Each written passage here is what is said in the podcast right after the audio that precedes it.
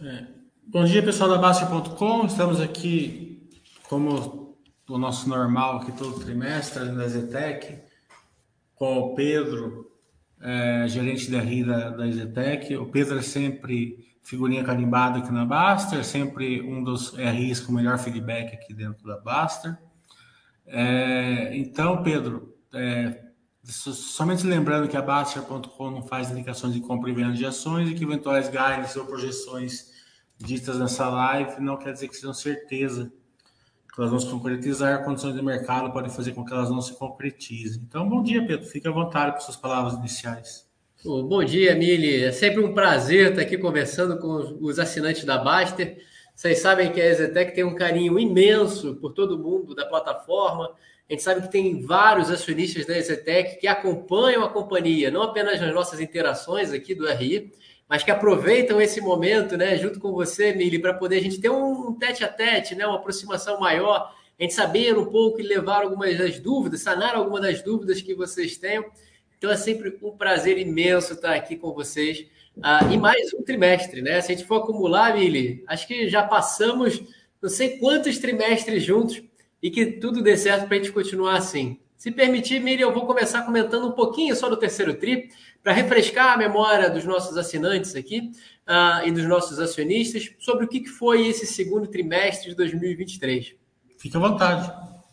O segundo trimestre, pessoal, de 2023 foi um trimestre na qual a companhia conseguiu uh, realizar um fato histórico, que é o maior, o melhor uh, início, de, início de ano da história da companhia. Né? Foram quase 900 milhões de reais que nós uh, vendemos no primeiro semestre desse ano, uh, um número que nunca conseguimos alcançar, e isso para a gente trouxe uma. Estou colocando a balança aqui para você ter uma Tudo bem.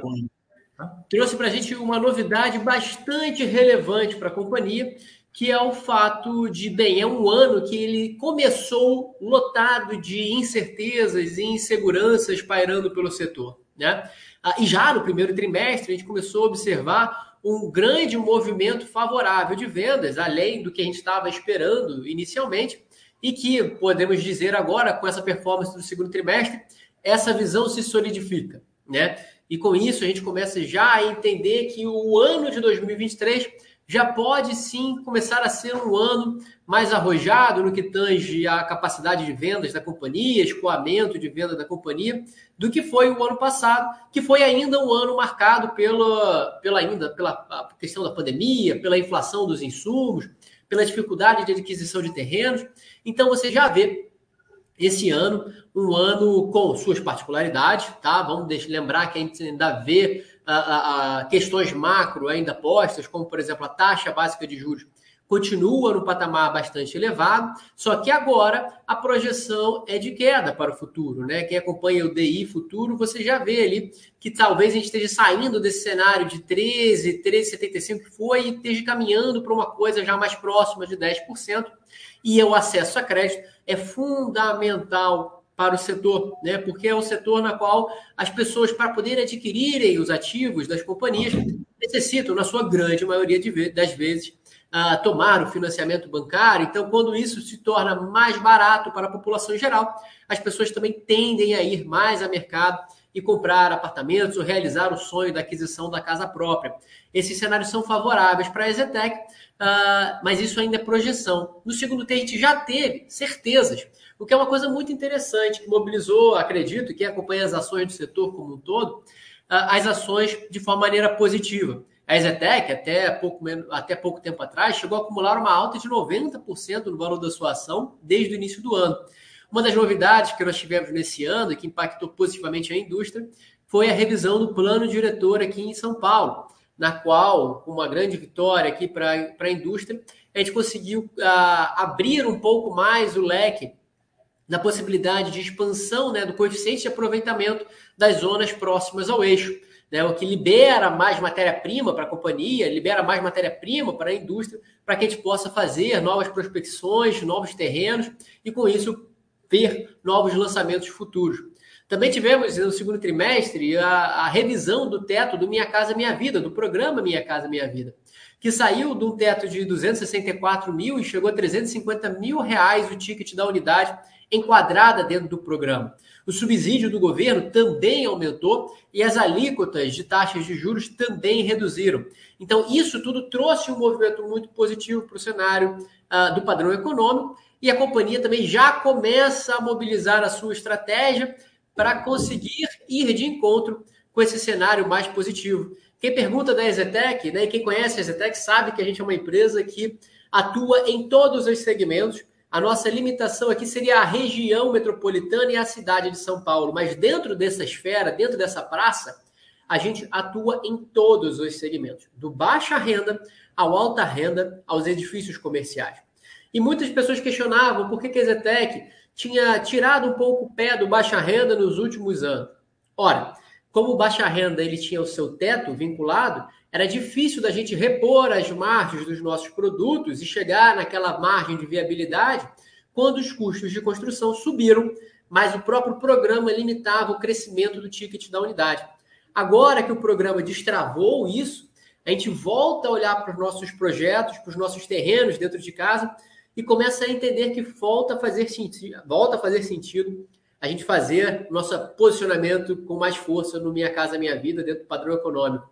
Então, a Exetec fecha o segundo tri com uma performance operacional bastante significativa, fecha com uma boa notícia para o setor do que tange terrenos da cidade de São Paulo, dinâmica na cidade de São Paulo e a dinâmica do baixa renda. E para consolidar o nosso financeiro, ele deu aqui a graça de chegar numa recuperação, voltando à margem, mantendo aquela transição de margem que a gente via, né, tão afetada do quarto tri por conta do atraso do Parque da Cidade, novamente recuperando patamares de margem acima dos 30%. Nossa direção é caminhar para a margem a apropriar, que você já vê no nosso balanço, no nossa divulgação de resultado, que está ali por volta de 37%. Então é para lá que a margem da companhia está caminhando. O grande diferencial financeiro desse TRI foi, os nossa, foi a nossa linha de equivalência patrimonial na nossa DRE, que nada mais é do que o lucro oferido à companhia dos nossos projetos com parceiros. Vamos lembrar que no ano passado a companhia começou uma joint venture com a construtora Adolfo Lindenberg e temos sido muito felizes com essa parceria, seja porque o nosso, o nosso projeto Lindenberg Ibirapuera, lançado no segundo T, saiu muito bem vendido. Lembrando que ele é o sucessor espiritual aqui, né? ele é o rebrand do Zenfinity, lançado em 2021. Uh, ah, e o J, Vila Mariana, também lançado com a Lindenberg em janeiro, também teve uma performance bastante relevante. Então, quando a gente para para poder ver quão, performando, quão bem performando estão os nossos projetos com parceiros, a gente fica feliz em poder estar oferindo os resultados que vocês acompanham, o que elevou de forma significativa uh, o lucro líquido da companhia para esse TRI. Então, Mili, não me estendendo muito aqui, mas só fazendo uma introdução sobre vários aspectos relevantes que tiveram aqui na indústria e para a Exetec em particular no segundo trimestre, eu passo para você para você seguir com suas perguntas. Vamos começar com o off que está todo mundo querendo saber, né, no Parque da Cidade. É, vocês já resolveram tudo, entregaram, que é o prazo já até agosto, se não me engano ou ainda é, ainda está um pouquinho mais atrasado? Como que está esse, esse, essa questão no Parque da Cidade? Ótimo. Olha, pessoal, uh, o Parque da Cidade a gente não conseguiu, não conseguirá entregar, uh, não conseguiu entregar até agosto, tá? Então isso significa que a gente vai atrasar mais ainda esse projeto. A nossa previsão agora é de entregar ele até dezembro desse ano. Para quem está receoso, acreditando que pode ter eventos financeiros mais para frente, Fique tranquilo, porque nós já provisionamos, tal qual fizemos lá no quarto TRI, quando a gente identificou que haveria o atraso, a gente já havia provisionado os efeitos financeiros do nosso resultado, a gente fez a mesma coisa no resultado desse trimestre. Então, a margem que vocês já acompanham e o lucro líquido que vocês viram nesse trimestre, todos já decorreram do provisionamento desse atraso do projeto para até o final desse ano. Tá? Então, não tem aqui qualquer receio de acreditar que, putz, vai ter mais multa a ter que passar na DRE da companhia. Não, isso já foi resolvido, já foi provisionado, já passou nesse trimestre. Então, o que a gente tem daqui para frente, na verdade, é um efeito possivelmente positivo do Parque da Cidade, uma vez que, quando a gente entrega as unidades ao cliente, a gente finaliza o POC daquele projeto, a gente para de ir evoluindo o reconhecimento da receita das unidades vendidas, que são unidades que a margem está mais afetada, e passa agora a tudo que for vendido de unidade pronta do Parque da Cidade ser oferido na sua integralidade, reconhecido na sua integralidade, 100% do ticket. E lógico que as unidades atualmente em estoque do Parque da Cidade estão com um preço muito maior do que o preço que foi dado de largada lá de 2019. Lá em 2019, o Parque da Cidade saiu a 11, 12 mil reais o metro quadrado. E isso né, é o que tem feito com que a companhia tenha margens piores para esse projeto. Saiu no patamar da época e que teve ali pressão nos seus insumos, somado à multa. Porém, as unidades hoje em estoque que nós temos estão saindo a um preço de 23, 24, até 25 mil reais o metro quadrado. Recentemente, há três semanas atrás, nós vendemos uma das coberturas de penthouse, né, do topo, a 28 mil reais o metro quadrado. E lógico que ao subir o preço do, do apartamento e você continua vendo demanda, isso também repõe a margem desse projeto. Então, Mili, para afastar um pouco o fantasma das pessoas que têm sobre o Parque da Cidade, estamos chegando ao fim dessa odisseia e o que nós temos hoje dele de remanescente será positivo para a companhia. É, a gente está vendo que vocês têm 20 sites, né? É, vocês vão ter uma entrega grande esse ano aqui, 1.8 bi, né? É, tem mais alguma, algum site aí com, com, alguma, com algum problema de entrega de prazo ou tá tudo, ou foi uma coisa pontual mesmo no Parque da Cidade? Felizmente, né? Ou infelizmente, ah, foi o primeiro evento da companhia de atraso. Tá? Então, a gente não tem nenhuma outra obra que esteja uh, assim, atrasada de fato. E é importante pontuar para quem acompanha a gente, né, quem é nosso acionista e quem gosta de entender o mercado, saber o seguinte: Uh, atrasos né, pontuais, eles geralmente acontecem dentro da construtora. Quando você compra, faz um contrato de compra e venda, assina o um contrato de compra e venda, você tem uma data definida com a construtora. Tudo bem? Só que juridicamente, todo contrato ele prevê que você tem ali uma gordurinha, uma margem de seis meses até daqui, a partir daquela data acordada para a construtora conseguir te entregar aquela unidade. Afinal de contas, quando você faz uh, o lançamento do, do, do produto, você tem ali a expectativa da execução, você tem um compromisso com essa execução. E isso pode ocasionar falhas ou qualquer dinâmica particular dentro do seu trimestre. Uh, então, a lei garante às construtoras seis meses a partir daquela data acordada contratualmente. Não há nenhum projeto da companhia para além do Parque da Cidade que tenha previsibilidade, que tenha uh, aqui planejado estourar esses seis meses, tá bom?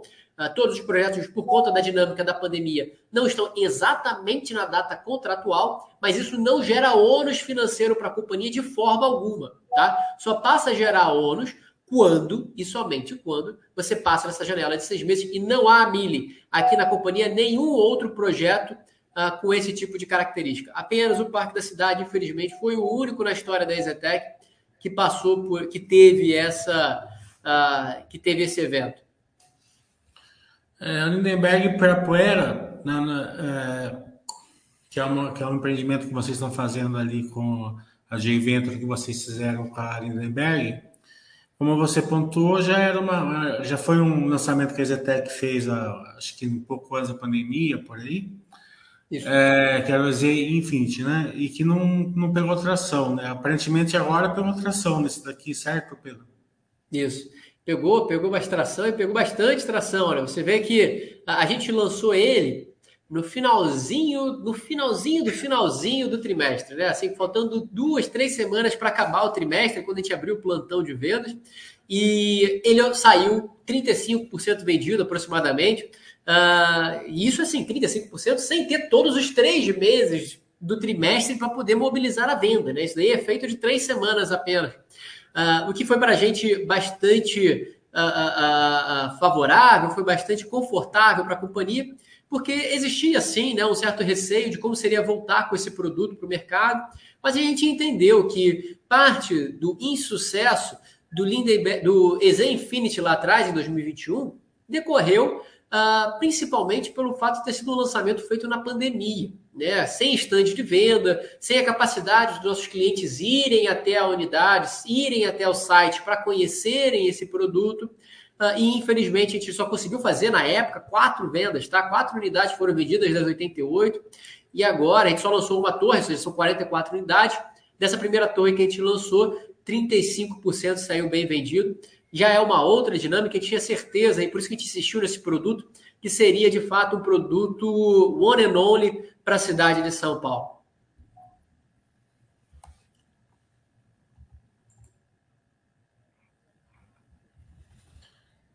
É, quando a gente olha as margens, né, tá bem ainda, tá subindo, tá recuperando, é, ainda tá aquém ainda do, do histórico da, da Zetec, a margem ref ainda é 37%, né? quer dizer que está apontando para cima, mas ainda não está apontando ainda para a margem histórica, que é acima de 40%, é, que vocês tinham aí antes da pandemia.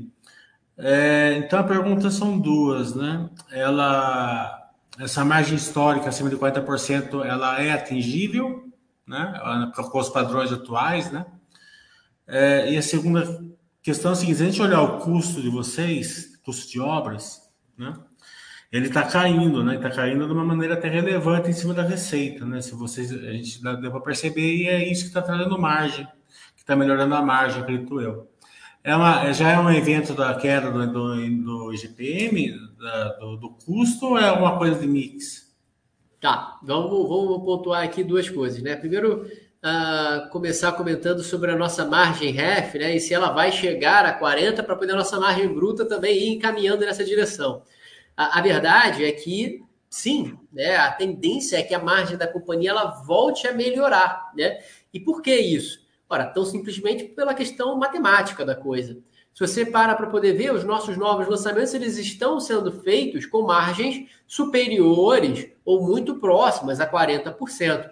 E a margem apropriar nada mais é do que o que falta reconhecer de obra das unidades já vendidas.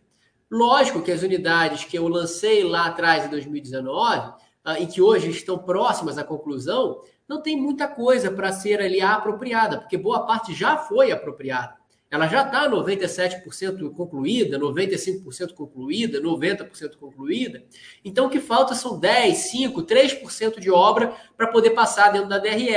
Então, é pouco esse saldo que existe dentro da margem a apropriar. Por isso que você começa a ver a margem apropriar subindo. O que, que significa essa margem subir? Significa que os novos lançamentos, de fato, estão com margens melhores do que aqueles que foram feitos lá atrás, porque eles estão saindo da margem apropriar e está ficando apenas o saldo daquelas unidades mais recentes, cuja margem é maior. Então, à medida que a gente entrega essas unidades, vamos lembrar que a companhia ainda tem a entregar uh, quase 1,3 bi de VGV nesse ano, essas unidades passam a sair da margem apropriar e aí você vai ter ali um volume mais carregado, uma participação maior dos novos projetos, dos novos lançamentos, e com isso a companhia deve voltar a apresentar margens uh, mais próximas dos 40%. Tá? Então, a, tendência que a gente observa aqui, tudo, assim, ceteris paribus, né? Assim, tudo constante, o INCC mantendo do jeito que está, né? A gente conseguindo fazer uh, o, a virada de tabela, porque a demanda lá na ponta está favorável,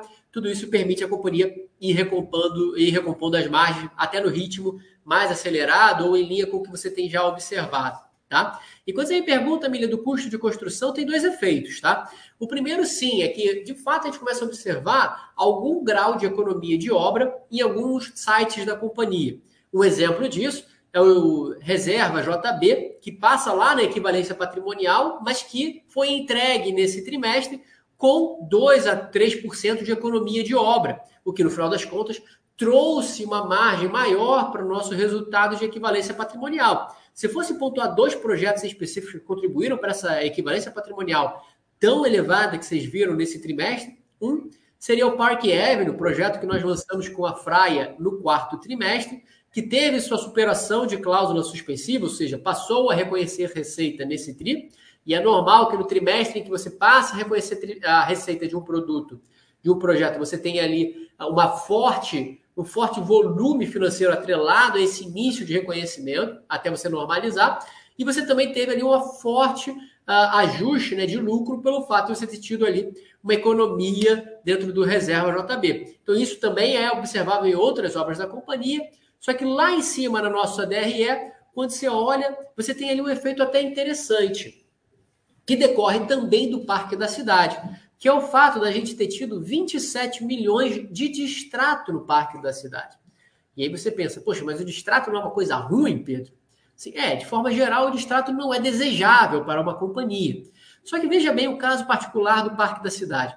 As unidades que é, distrataram, elas foram vendidas aos clientes a 11, 12 mil reais o metro quadrado. E dado o fato que a gente atrasou, a gente uh, tem das duas uma. Ou que pagar uma multa para o cliente de 1% uh, ah, ao mês mais INCC, ou uh, quem optar pelo distrato, a gente tem que devolver na integralidade o saldo pago corrigido por INCC. 11 mil reais o metro quadrado, né, que foi vendido lá na época do lançamento, corrigido a INCC, dá mais ou menos 14, 14,5 reais uh, o metro quadrado agora no distrato. Só que você repare, a gente vende a unidade a 23, 25 mil reais o metro quadrado. Então, para a companhia, uma das formas, inclusive, que é positiva para a recuperação de margem, é recuperar a parte do estoque que hoje estava está sendo devolvido a 14 mil reais a unidade e vender, ofertar novamente a novos clientes a 25 mil reais. E por que, que você vê a queda no custo de construção? Porque essas unidades que antes estavam vendidas, você teve a receita e o custo delas passando na DRE. Uma vez que elas saem da DRE e voltam para o balanço da companhia, voltam para o estoque da companhia, você tem que fazer a reversão tanto do que você ganhou da receita, quanto do custo dessas unidades. E eram, sem sombra de dúvidas, unidades que tiveram ali uma margem prejudicada, né, por conta da dinâmica, por conta dos atrasos. Então você remove esse custo dela, você vê uma fração né, de custo de construção com receita mais otimizada na companhia. Então, é, teve esse efeito particular, mas sim a gente também observa já é, um cenário mais positivo, né? menos pressionado por inflação de mão de obra, de, de insumos, uh, dentro da companhia como um todo.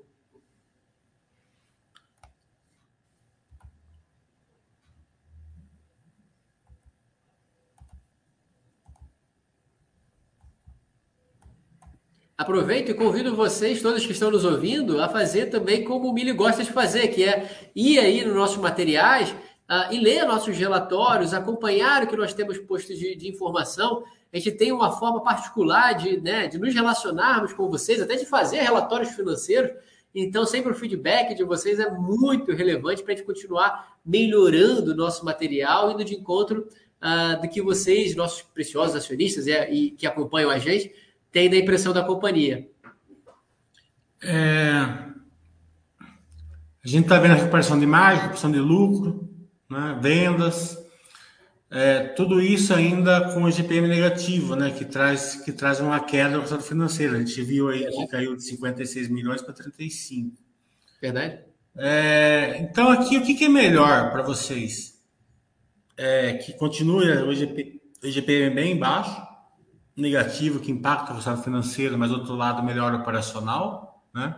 porque fica mais fácil vender e pega mais tração de, em todas as linhas da, da, operação, né?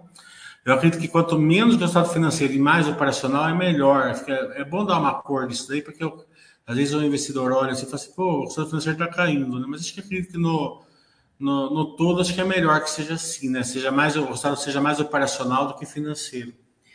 É, é você para é, para olhar nosso resultado financeiro, ele está, ah, abre aspas, aquém do que foi histórico. Né? Isso é de fato. E, a, e o grande culpado disso tudo é o IGP, de fato, como você está trazendo, Mili. A nossa carteira de alienação fiduciária, pessoal, ela é 70% indexada a IGP. Que até já começou um movimento da, da companhia para dar uma diversificada um pouco maior do que tange a qual é o indicador de, é, dessa carteira. E a gente está começando a ter agora novas originações, né, novos entrantes nessa carteira tá, com contratos indexados a IPCA. Tá? Uh, mas o, o Mili comenta isso, né? Que o IGP pega na nossa operação, isso é verdade, de certa forma, porque uma, uma parte do IGP ele tem no seu componente o INCC. Né? Então, quando o INCC está comportado, né, isso não, não eleva o IGP pelo outro lado. Uh, o que gostaria, no final do dia, é que o IGP estivesse crescendo, por, não pelo fator, não pela pernada do INCC, que a gente não afeta a nossa operação, uh, e ajuda a gente no nosso resultado financeiro. Mas tudo uh, do jeito como as coisas são, a gente sabe que a companhia ela tem que ter estratégias para diferentes cenários. Uma dessas que a gente está começando a fazer é botar um pouco mais de IPCA na composição dessa carteira de resultado financeiro da companhia. Uh, e repare, né? A gente tem hoje aproximadamente 380 milhões uh, em contratos com os nossos clientes atrelados à alienação fiduciária. Uh, desses 380 milhões, a probabilidade é que esse volume venha a ser incrementado pelo simples fato de a gente estar realizando um forte volume de entregas agora. Lembrando, eu já comentei que a gente vai entregar 1,5 bi mais ou menos ainda até o final desse ano. E, razoavelmente, uma parcela como 8, 10 ou até 15% do volume entregue tende a ser financiado pela própria companhia. Ao invés do cliente optar por ir pelo Itaú, pelo Santander, pelos outros bancos comerciais, ele opta em tomar crédito com a construtora. E aí, com isso, mesmo 10% desse forte volume que está sendo entregue, ainda significaria um forte incremento no volume financiado da nossa carteira, o que também iria elevar o nosso resultado, tende a elevar o nosso resultado financeiro para os próximos trimestres. Aqui nada mais é do que um, um contraponto, né? Você deixa de receber caixa para poder receber resultado financeiro. E isso sim deve estar tá acontecendo com a companhia, atrelado a essas entregas, uma fração dela deve ir para o nosso alienação fiduciária e o IGP Bem, ultimamente ele tem estado deflacionário, né, Mili? Quem acompanha os índices da nossa, da nossa economia sabe que o IGP está aqui numa curva de 12 meses negativa, pessoal. Então, isso tem se impactado. No momento que ele voltar a estar positivo, isso também vai voltar a agregar no resultado financeiro da Ezetec. É, na minha cabeça, a gente está no paradoxo operacional. É, assim, o caminho que a gente está tomando parece ser de recuperação, né? mas tem vários relatórios aí, vocês devem receber todo dia aí com, algum, com alguns problemas, assim, é, taxa de juros de elevação lá fora, a guerra ainda está escalando a guerra, né, infelizmente. É, questões assim mais macro aqui no Brasil de reformas, né? Então tem várias, vários assim é, é, problemas que podem ocorrer no, no, no, curto e médio prazo aí, né? Só que o, o, o presente hoje ele é bem otimista, né? É, então o que, qual que é o mindset de vocês é, em questão de, entre lançamentos e, e entregas, né? É, e estoques? Vocês vão acelerar os lançamentos ou vão, ou vão é, continuar assim com o lançamento aquém do que vocês podem ter e focar na, na venda de estoques, principalmente reduzir ali os prontos é, e, e, e para entregar, né? Porque a gente está vendo companhias é, do setor com as, duas, com as duas mentalidades. Algumas estão focando na venda de estoques e outras estão focando em aceleração de lançamentos. Qual que é o mindset da Zetec nessa questão? Tá. Uh, o que a gente está pensando é o seguinte: uh, vamos botar o elefante da, que está na sala, né? Que é a questão do nosso ROE, né? Quando a gente olha para o ROI da companhia, ele ainda continua um ROI uh, bastante baixo, né? Na casa dos 5,5%, algo ali.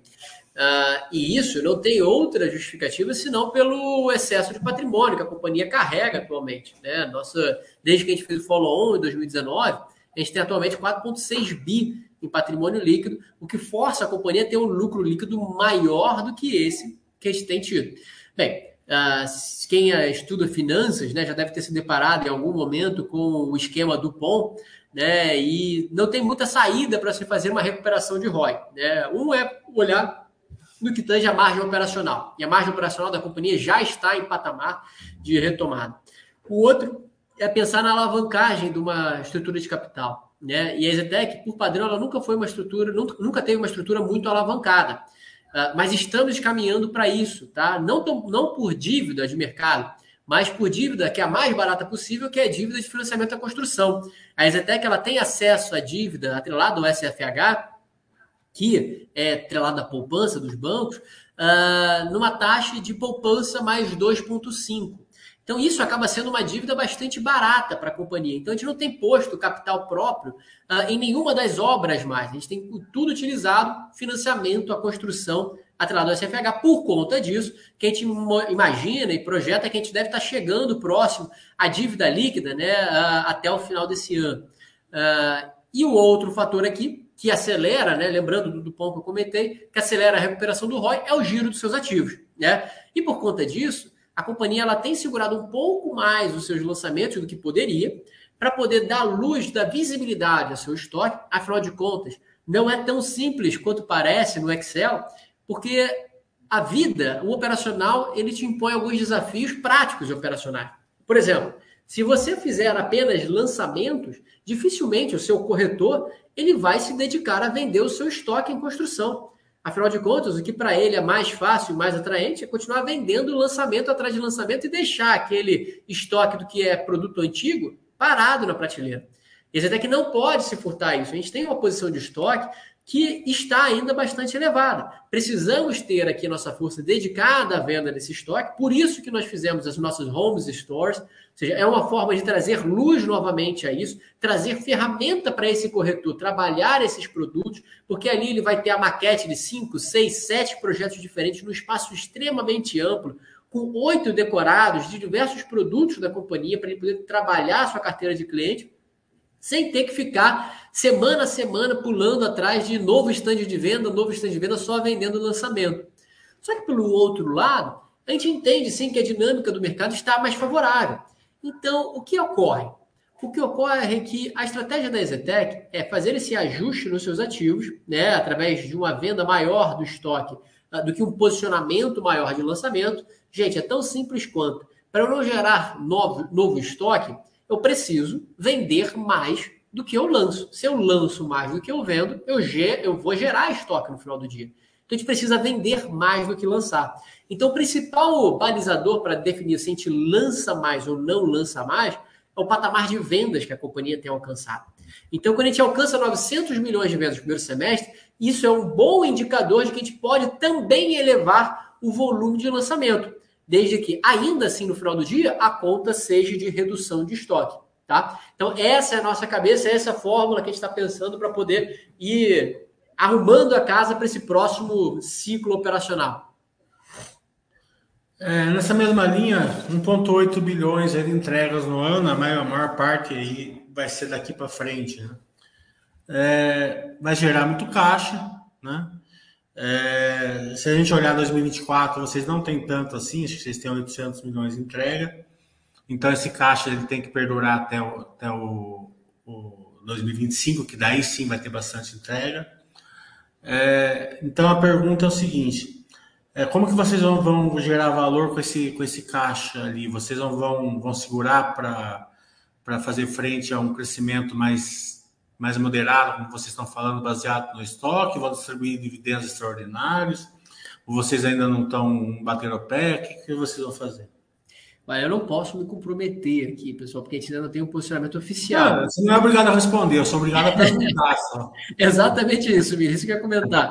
Eu não, não, não, posso responder tudo, porque senão vira guidance, senão fica posicionamento da companhia. A gente ainda não tem esse posicionamento. Logicamente que os números financeiros nos apontam algumas soluções tá? Uh, mas isso só poderá ser definido quando esse dinheiro entrar de fato na Exetec. Quando esse dinheiro entrar, aí sim a gente vai tomar a decisão que for mais acertada. Se tiver, e aqui por que eu estou dizendo isso? Vamos supor que, por esse plano diretor, tem aqui um terreno sensacional que vai ter uma TIR de 40%, 30%. É, pode ser que a gente utilize parte desse caixa para adquirir esse terreno, por exemplo. Né? Ou pode ser que não tenha oportunidade muito latente, a gente tem de fato um posicionamento de land bank bastante robusto já, e aí a gente não veja a necessidade de adquirir novos ativos e a gente devolva esses, esse, esse caixa para os nossos acionistas. Então, tudo isso é possível, só que a verdade é que a gente só vai saber quando de fato o caixa materializar, a gente se vê em que cenário a gente vai estar. Tá? Por isso que eu não posso me comprometer, mas as soluções financeiras são as que vocês conhecem. Nessa mesma linha, quando a gente pega assim a Zetec antes da pandemia, no, no 2018, 2019, que o mercado estava bem otimista, né? E vocês aceleraram no Land Bank, não só vocês, como praticamente todo mundo. É, chegou a pandemia, começou, é, diminuiu o, o, VGV lançado e isso acarretou aí num Land Bank de 6, 7, às vezes 10 anos que a gente está vendo algumas companhias, né? É, Deu para tirar alguma, alguma lição ou, ou, ou algum novo mindset em relação ao land bank, fazer mais just in time assim, ou não é, ou não é possível fazer é, uma, uma, uma, uma, compra de terreno mais perto da, de, do, da, do necessário e vai continuar assim com o land bank sempre alto, que acarreta um custo, né? Tem a seu lado bom, mas acarreta um custo. E se entra numa crise igual aconteceu com a pandemia, a, a companhia fica mais é, com um custo mais elevado numa época que a receita não entra. Como que vocês estão analisando essa questão do, do tamanho do land bank necessário? Tá, é, é, de fato, isso aconteceu com a companhia. A gente sempre faz um posicionamento de tentar antever os ciclos, tá? Mas até que é uma, é uma companhia conservadora. E o que significa ser conservadora? Ser cautelosa, tá? Ah, e uma das formas que a gente atua nessa cautela nossa é de tentar antever o ciclo e se posicionar antes dos demais. Por isso que a gente tem uma posição tão forte, uma estrutura tão forte de balanço. Por isso que a gente também não faz permuta. Né? São formas nossas da gente conseguir uh, uh, fazer aquilo que todo bom investidor gosta de fazer, né? de comprar barato e vender no caro. Né? Ou seja, é entrar no terreno quando está todo mundo desesperado, quando a indústria não está boa, para isso você tem que ter dinheiro para poder fazer isso, e, e os outros não têm, uh, e vender quando todo mundo está correndo atrás de terreno, você está lançando já o prédio na região que a pessoa está procurando terreno. Essa é a forma Exetec, da gente trabalhar nossos negócios. Uh, lógico que assim, não existe toque de Midas, né? Você compra um terreno e você tem capacidade muitas vezes de lançar ele em dois, três anos, um ano seguinte, se for o caso. Uh, mas existem aqueles, aqueles projetos que a gente compra e você consegue só lançar daqui a quatro, cinco anos, mais para frente no ciclo operacional. A grande vantagem que a Zetec tem ao não fazer permuta é você congelar o custo daquele projeto ao longo do tempo. Você não tem mais aqui nenhum, uh, nenhum resquício financeiro de dívida atrelada a qualquer permutante ou qualquer, uh, ou qualquer empréstimo que a companhia teria que fazer para poder fazer, comprar esses terrenos. Então, sim, é uma dicotomia. A gente entende que a nossa estratégia tem sido vencedora, apesar de a gente entender que em alguns momentos isso fica meio volátil na percepção de quem está de fora, mas que sempre trouxe resultado para a companhia. Acabou aqui por uma particularidade da pandemia, isso se estendeu de forma mais exacerbada e a gente pisou, a gente pisou mais forte no acelerador no momento uh, diferente, porque a gente estava em 2019 numa indústria bastante pujante. Então fazia todo sentido você pisar no acelerador. A diferença é que o freio foi tão forte por conta da pandemia que gerou a gente nesse excesso de ativos, tal qual a gente nunca teve. Então, o que a gente deve fazer agora é ajustar essa fração, né, essa relação entre ativo e patrimônio, para poder manter a estratégia conservadora que a Zetec sempre teve. Tá? Então, uh, não diria que a gente falhou sumariamente, até porque não era previsto a dinâmica que ia acontecer na pandemia, e a gente se posicionou à luz do que a gente já tinha feito na nossa oferta do follow-on. Uh, o que a gente tem que fazer agora é a lição de casa, em cima desse novo normal, desse novo cenário, para voltar a ter aquele, aquela estrutura, aquela operação que os nossos acionistas bem conhecem e sabem que é eficiente uh, durante todo o momento do ciclo operacional, seja na alta ou seja na baixa. É, o Ster, né, que é o grande valor escondido aí da, da, da Zetec, 57% construído, né? Mas 57% é no empreendimento inteiro, né? É, é, uma torre está com previsão para esse ano aqui ainda, né? Continua essa previsão é, e que ainda está tá em discussão aí é, o que vocês vão fazer com ela. Você já tem um norte, assim, mesmo que vocês não possam divulgar, você pode fazer já ter algum norte, alguma coisa assim. Tá. Vamos, para responder o Esther, vocês entenderem um pouco como é que funciona a dinâmica, como é que vai ser a dinâmica dele agora, uh, eu queria que a gente observasse como é que está o Air Brooklyn Corporate primeiro.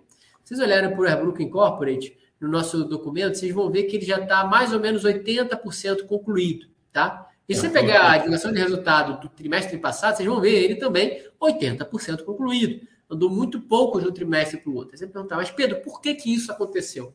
Ora, porque se você olhar, inclusive na foto, você vai ver que a torre está sumariamente pronta. Ela não tem aqui mais muita coisa a ser feita. O que precisa ser feito é acabamento.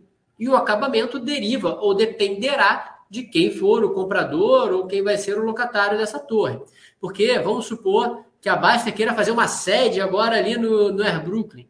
Com certeza o Miri vai querer botar a planta do jeito uma plantinha ali na, no hall de entrada, vai querer botar só mármore ali para poder deixar todo mundo impressionado quando chegar, um logo bem bacana. Tudo isso é o que? É a personalização de quem for a pessoa que vai ser o usuário final dessa torre. Por isso que ela não está avançando mais, porque agora a gente está negociando essa torre para poder, de fato, concluir a obra em cima dessas premissas. Isso é o que está valendo agora também, ou vai passar a valer agora para o Easter Towers. O Easter Towers está 57% ah, concluído. Vamos lembrar que a gente fez as duas torres né, de forma concomitante, em algum momento agora a gente começou a dar mais atenção para a torre, a primeira torre, que é a torre da direita. Uh, essa torre está em vias de ser finalizada. A gente conseguiria finalizar ela até o final desse ano, início do ano que vem. Só que a gente só vai finalizar ela de fato quando a gente tiver aqui algum comprador, algum locatário na mesa para poder colocar ela uh, para mercado. Então é possível que essa torre ela só esteja aqui pronta, operacional, pelo meio do ano que vem. Tá? Só para a gente entender como é que funciona essa dinâmica de como é a operação, a obra em si, para o lado da companhia, e como é a dinâmica de rentabilidade de mercado pelo outro lado. Então, possivelmente, essa primeira torre ela vai estar operacionalmente pronta no meio do ano que vem e pronta já para receber o seu locador, o seu inquilino final, já ao final desse ano. Tá? E a outra torre, mais ou menos pelo meio de 2025, tá? o segundo semestre de 2025 é quando ela deve estar. E é curioso que as perguntas também perguntam, né? Quem gosta de investir em FII, já vê uma movimentação né, nessa, nessa indústria, uh, e de fato a gente começa a olhar e ver que de fato, uh, quando os juros começam a cair, você tem ali uh, pessoas querendo migrar seu capital né, no investimento de ativos imobiliários, isso volta a trazer fluxo de caixa para esses veículos, eles voltam a estar mercado procurando novas oportunidades. Então, a gente observa, tem pessoas que chegam à mesa né, para sondar, a gente sim sente aqui uma pressão um pouco maior, uma, uma pressão, não, uma, uma conversa um pouco mais aquecida para esse tipo de produto, mas não há nada de novo no sol aqui no que tange negociação do Ster Towers, tá? O que tem novo na região é que atrás do Ster Towers você vai ver ali as torres da Brookfield, que são as torres do Parque da Cidade. E recentemente a gente teve a notícia no mercado de que aproximadamente 40 mil metros quadrados daquelas torres foram alugados. Ora, 40 mil é quase uma das torres do Towers. Então a gente começa a ver que de fato já está abrindo espaço na região para a gente poder entrar com o nosso produto, uh, com o preço e o patamar que a gente gostaria de rentabilização em cima dele. É, Pedro, de novo, eu vou ser obrigado a perguntar, se não é obrigado a responder, tá? É, como está aí no terceiro trimestre? Dá um overview se você puder falar. É, é, eu não posso chegar em números concretos com vocês sobre o terceiro tri, mas o que eu posso dizer é que, primeiro, Uh, o segundo trimestre do ano passado, do, desculpa, o segundo trimestre agora desse ano, foi um segundo trimestre bastante forte, tá? Uh, e quando me perguntam sobre ah, se as vendas estão dentro da média observada do segundo trimestre, a verdade é que ainda não estão, tá? Mas para quem também observou a gente, e o Mini me provocou também no final do primeiro trimestre, já estava no segundo trimestre, como estavam vendo no segundo trimestre, eu também respondi que elas não estavam ainda bem, uh, bem performando, né? não estavam assim aceleradas. Por quê? Porque boa parte do fator de sucesso das suas vendas também deriva dos seus lançamentos, tá? Então, quando a gente teve um lançamento muito forte no segundo T, que foi a questão do Lindenberg e Ibirapuera, do East Blue Tatuapé, que saíram muito bem vendidos, isso impulsionou as vendas da companhia naquele tri, levando a margem trimestral. Então, se eu simplesmente olho média contra média, a média atualmente está baixa, mas a gente ainda não fez lançamento nesse tri. Os nossos lançamentos, eles devem acontecer ali mais para o último mês, agora que a gente está entrando no trimestre que são o projeto de uh, padrão econômico, o Vila Prudente, Fit Casa Vila Prudente, é aproximadamente 260 milhões de VGV. Possivelmente, a segunda torre do Lindenberg Ibirapuera também deve estar vindo, uh, se não no terceiro tri, no primeira semana, primeiro mês ali do quarto trimestre. Uh, e temos mais um projeto com o Adolfo Lindenberg, que é o Lindenberg Alto de Pinheiros. Esse já está com o stand de vendas, abriu na semana passada agora, então a gente deve estar fazendo um comunicado de lançamento agora na próxima semana. Esse é uma torre um pouco menor, de 85 milhões de VGV na parte Zetec. Então, é, são fatores que ainda não aconteceram, mas que devem estar aqui trazendo maior volume de vendas para a companhia nesse TRI. Ainda não consigo precisar se vai ser um TRI melhor ou pior do que o trimestre passado, mas é um TRI na qual a gente está trazendo mais produto para o mercado. É, Pedro, a Baixa.com quer agradecer muito a você, é, como sempre, brilhante. Agradecer a, ao, a Exetec, dar um abraço para o Emílio, possível, pessoal. É, e já convidar vocês para o próximo trimestre. Fique à vontade para suas palavras finais. Se eu não perguntei alguma coisa também, você quiser pontuar, fique à vontade. Mili, eu que agradeço demais o espaço e o carinho que a Baster e seus assinantes têm com a Exetec. Uh, gosto sempre de reforçar que a gente acompanha, a gente lê os comentários que vocês deixam, para a gente é sempre muito gratificante ouvir o feedback e saber o que a gente pode fazer aqui para poder melhorar as nossas relações com você, assinante, com você que acompanha a ação da Exetec. Uh, então, sinta-se à vontade para procurar a gente através dos nossos canais de RI, seja através do nosso mail, no nosso site, ou seja também diretamente com a gente, né, nos nossos números, nossos fones, ou indiretamente através da nossa relação vis-à-vis dos nossos materiais que a gente publica sempre. Então, estejam sempre convidados a vir conhecer a empresa, conhecer os nossos produtos e estarem aqui com a Exetec. A gente está observando já uma melhora no que seria da indústria como um todo e a gente quer se preparar para poder estar tá trazendo aqui a rentabilidade que os nossos acionistas tanto esperam da companhia. Então, fechamos o primeiro semestre melhor da história da Exetec e queremos ali continuar provocando esse, essa melhora para os próximos semestres também. Então, Mili, muito obrigado e pode contar com a gente agora no final do fechamento desse terceiro tri. Com certeza. Então, é, tchau, pessoal. É, Meio-dia tem chat, tem a, o nosso chat semanal normal, tá? Tchau. Só desligar aqui, pessoal, só um minutinho.